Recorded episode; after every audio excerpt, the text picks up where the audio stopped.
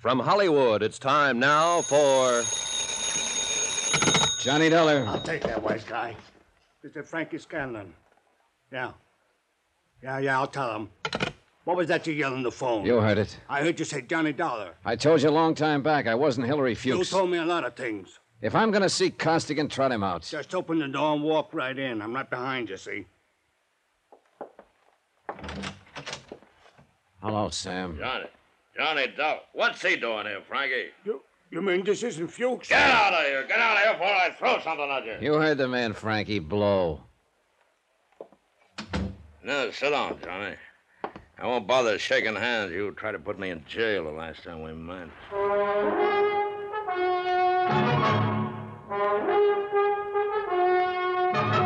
Tonight and every weekday night, Bob Bailey in the transcribed adventures of the man with the action packed expense account, America's fabulous freelance insurance investigator. Yours truly, Johnny Dollar.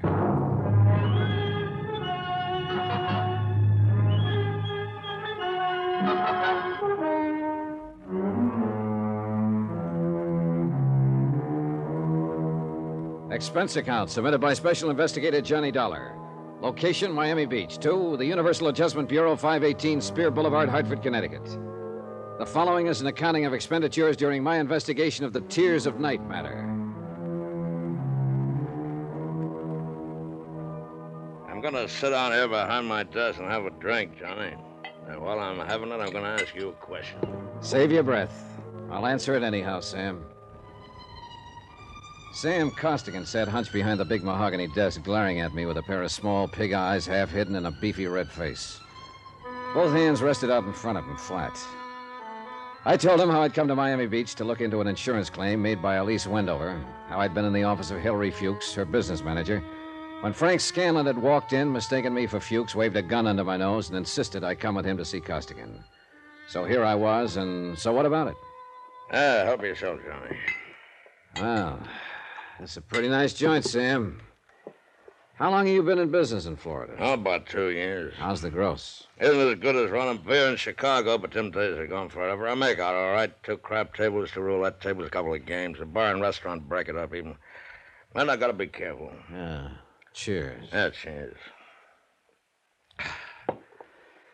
Well, you seem to have enough muscle outside and around to keep you comfy and cozy. Ah, punks, all of them. Look at that Frankie Scanlon that dragged you over here. Crazy, that one. But he's the best of the lot, the best I can get nowadays. Not a good muscle left in the business. You could retire. Yeah, I might do that one of these days. No. Tell me about your hookup with this Wendover dame, huh? No hookup, Sam. She claimed benefits on her husband's life insurance. The claim should have been made two years ago. I investigated. It's okay. Made her? Yeah, Screwball, huh? in some ways. She's all right. Well, maybe it's as good you're here as this Fuchs guy. I wanted him to handle some business for affairs, but uh, maybe you can handle it. Yeah, you ever see this before? No. Oh, it's a little bit of necklace called the Tears of Night. It's worth a big hunk of cash. These four diamonds are good stuff. Your friend Miss Wendover left it here a week or so ago when she went for a plunge at the roulette table. Anything to say? It's a very pretty necklace, Sam. Okay. We both know she's screwy, a widow with a lot of dough, and a boyfriend named Teddy. Teddy Davis. He paints. Well, she sent me a check for the five G's she lost that night, and I wanted Fuchs to take this thing back to her, but now I got you instead. I want you to take it to her, huh? How about it? Is that all? That's all. I got my dough, she gets her tears of night back. I couldn't trust any of my punks with it, and I don't like to be seen in public, so uh, you just take it back, huh? It's very simple. Why? Don't ever go on the stage, Sam. Why not? You can act, but you can't lie. You just can't lie at all. And it takes a good liar to be a good actor. Now that you've told me how simple it is, suppose you give me the unexpurgated sequel. All right, so a check bounced. Oh, stop it, Sam. She can't issue a check without a counter signature by Hillary Fuchs. He hasn't issued one check on her account since he took it over ten days ago. So if this thing is hers, explain it all to me, will you? The way it is. I want another drink. Yeah, you're right, Johnny. There wasn't any check. Miss Wendover called me a couple of hours ago and said if I didn't have this thing back to her tonight, she'd call a load of cops and come out and tear this joint apart. She sounded like she'd do it, too. I mean, well, you, you met her. You, you can't tell what she'll do. For one minute till the next. Screwy, you know? Not so screwy if she dropped 5000 and left that. And now she gets it back for nothing. I just want to get it off my hands. If she came out here with a cop, I'd be closed for the season. And I'm getting old. You know, you know where she lives? Mm-hmm. I was there earlier tonight. Here, take the ice store, and I'll chalk it up to experience, huh? Then you can grab a cab back and come on back out here, and I'll see that you have a good time on the house. How about it? I'll take it to her, but I won't come back here, Sam. Oh, Scanlon, Feely, them guys, huh? They worry you? You do. What? I don't believe your last story either. The only thing I believe is that this is Mrs. Wendover's necklace. So I'll take it to her. Sam, Yeah. you better get someone beside Feely at that table after this. You're telling me. You're telling me.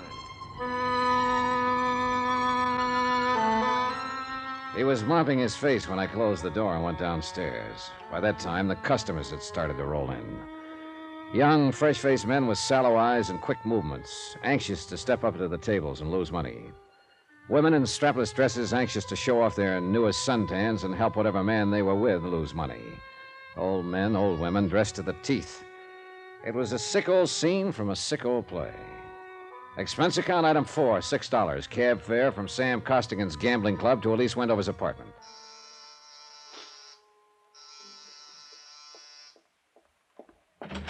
Oh, Teddy, I thought you'd never get here. The performance begins at 10 o'clock, and you know how the traffic is, and if we're going to have a bite to eat. You aren't Teddy at all, are you? I'm afraid not, Mrs. Wendover. Where's Teddy? I don't know. Oh. What are you looking at? Your throat. Really, Mr. Mr. Dollar. Johnny Dollar. I met you in Hillary Fuchs' office. We talked here later on. Remember? Of course I remember. Well, really, Mr. Dollar, I'm only waiting for Teddy to come by so we can make the first show at the plaza. I better telephone him, don't you think? Yes, you do that. Good night, Mr. Dollar. The white ermine cape she was wearing and the black strapless thing needed a final touch. She had it. A diamond necklace. In fact, the Tears of Night, the one I had in my pocket, was hanging around her lovely neck. Downstairs in the good light of the lobby, I snapped open the necklace case. Mortuus it read, House of Jewelry. A gloomy word with a gloomy address. The sign on the window of the House of Mortuus gave a phone number in case of emergency. Item six, ten cents, one phone call about my emergency. I made it vague to Mr. Mortuus that thousands of people might die before six o'clock in the morning unless I could talk to someone about a piece of jewelry. It went over. Item seven, fifty cents, cab fare to the Sandy Beach Hotel on the less expensive side of Miami Beach. You find me a bit indisposed, Mr. Dollar, but on the phone you said it was a matter of jewelry. Therefore, Hannibal Mortuus is at your service. Now then, sir, what is so urgent? I came to ask you about a diamond necklace. I found your name stamped on the inside of the case. House of Mortuus, a most respected name in diamonds as well as all the lapidary arts. Most respected. Fine jewels and the name Mortuus are. Oh, I do beg your pardon. Continue, Mr. Dollar. I want you to take a look at this. Hmm. And how, sir, do you come in possession of the Tears of Night? A man named Sam Costigan, who runs a gambling club, asked me to deliver it to a lady named Elise Wendover. Do you know her? A lovely body propelled by a ridiculous mind. This matter you have just described bears me out. For shame, such conduct. A gambling house, the Tears of Night a pawn. Blech. Then this is the real thing. It isn't phony. Mr. Dollar, I'm a gemologist. The House of Mortuus. Of course it's real. Take a good look. When an artist creates a dazzling thing of beauty such as this, would he be so unlikely as to forget the time, the patience, the agony of his creation, eh? eh? See here, look here, under the light.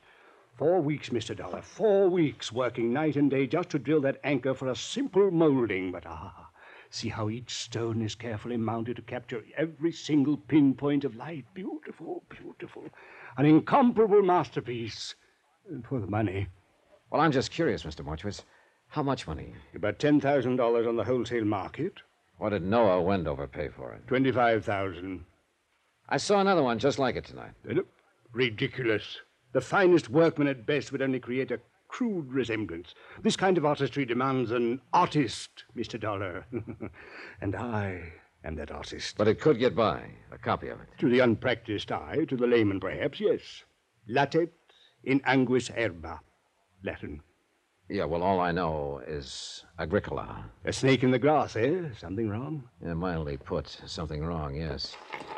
Well, how much do I owe you for your time, Mr. Mortuus? Oh, nothing, nothing. It was my pleasure. You know, glancing at that again reassures me of the value and dignity of my work. Anywhere it is magnificent. Uh, but I dawdle. You say something is wrong. What? Mrs. Wendover, you say you met her. Uh, several times. She ever mention anything to you about a curse? Curse? Curse? No, I can't say that she did.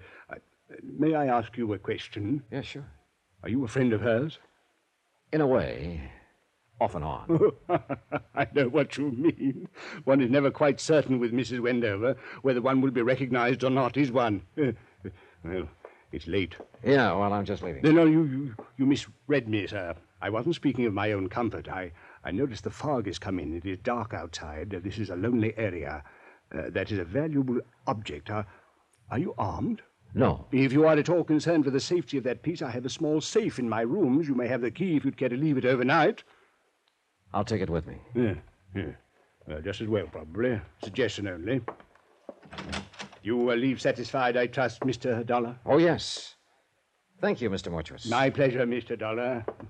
oh, uh, remember, omnia mortuus bonum vocal est. Uh, All speak well of mortuus. A pun, sir, a pun. Good evening. Downstairs in the dismal lobby of the Sandy Beach Hotel, I looked out beyond the dirty glass windows to discover that the fog had indeed come in and surrounded the area with a choking darkness. The concern of Mr. Mortuus for his artistic creation told me to bang on the night bell and ask the night clerk for some wrapping paper and 50 cents worth of stamps. Expense account item 8. Item 9, phone call for a cab. Just before it arrived, I dropped the Tears of Night addressed to myself at my hotel in the lobby mailbox. I don't think the two hoodlums waiting outside saw me do it. I didn't think they saw me at all. But they followed my cab when it took me back to my hotel.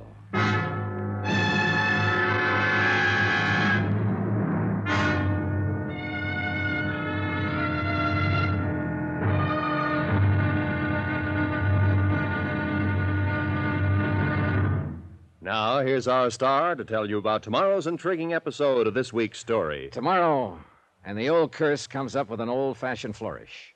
See you then. Yours truly, Johnny Dollar.